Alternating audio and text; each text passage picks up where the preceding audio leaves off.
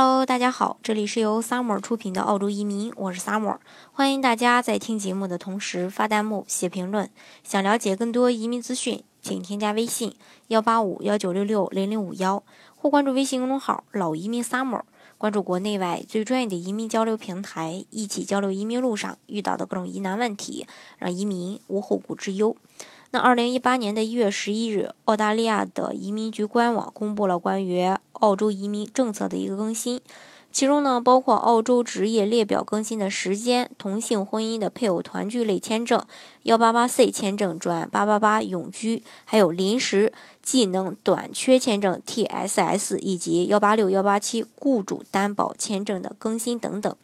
那今天呢，呃，截取一部分重要内容来跟大家分享一下。先说一下这个技术移民职业列表的更新是二零一八年一月十七日生效的。那二零一七年的四月，澳洲政府建立了这个职业列表每六个月更新一次制度。这个呢是从二零一七年的七月一日就开始实施了。那第一个六个月后的一个更新，那大家如果想需要这个职业列表的话呢，大家可以加我的微信幺八五幺九六六零零五幺来跟我要这个。呃，职业列表到时候呢会呃微信呀或者公众号发给大家。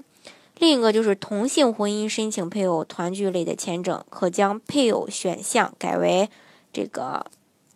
呃配偶，不再像之前选择呃这个事实伴侣。那这项改变适用于签证种类为幺零零配偶团聚。团聚的一个永久签证，三零九配偶团聚临时签证，八零幺配偶担保永永久签证，还有八二零配偶担保临时签证，以及三零零未婚未呃这个夫妇的一个临时签证，呃也都有相关的一个说明。另外呢，移民局关于幺八八 C 转八八八的这个提醒。由由呃，因为呢，这个第一个幺八八 C 签证的申请人是在二零一三年年初获批的，那现在移民局已经陆续的接到幺八八 C 转八八八永居签证的申请，然而很多申请人过早的提交了八八八呃这个申请，这导致他们很难满足申请要求而被拒签。因此，移民局提示啊，凡是在二零一五年七月一日之前前提交幺八八 C 的申请人。需要在幺八八 C 获批后三年十一个月之后再提交八八八永永居的一个签证申请。凡是在二零一五年七月一日之后提交的这个幺八八 C 的申请人，需要在幺八八 C 获批四年后申请八八八永居。另一个重大改变就是这个 TSS 临时技能短缺签证，它呢将分为三个类别。第一个是短期类的，允许澳洲雇主雇佣海外人才。雇佣期限最高是两年，如适用于国际贸易，呃，这个贸易义务，我贸易类的这个，可最多雇佣四年。那申请人的职业需要在短期职业列表上，也就是 STSOL 上。第二个就是中长期类别，允许澳洲雇主雇佣海外人才。雇佣期限最高是四年，申请人工作三年后可以申请转永居。那申请人的职业需要在中长期职业列表上，也就是 MLTSS 呃 L 上。第三个就是劳工协议的一个类别，允许雇主与联邦政府签订劳工协议，雇佣海外人才。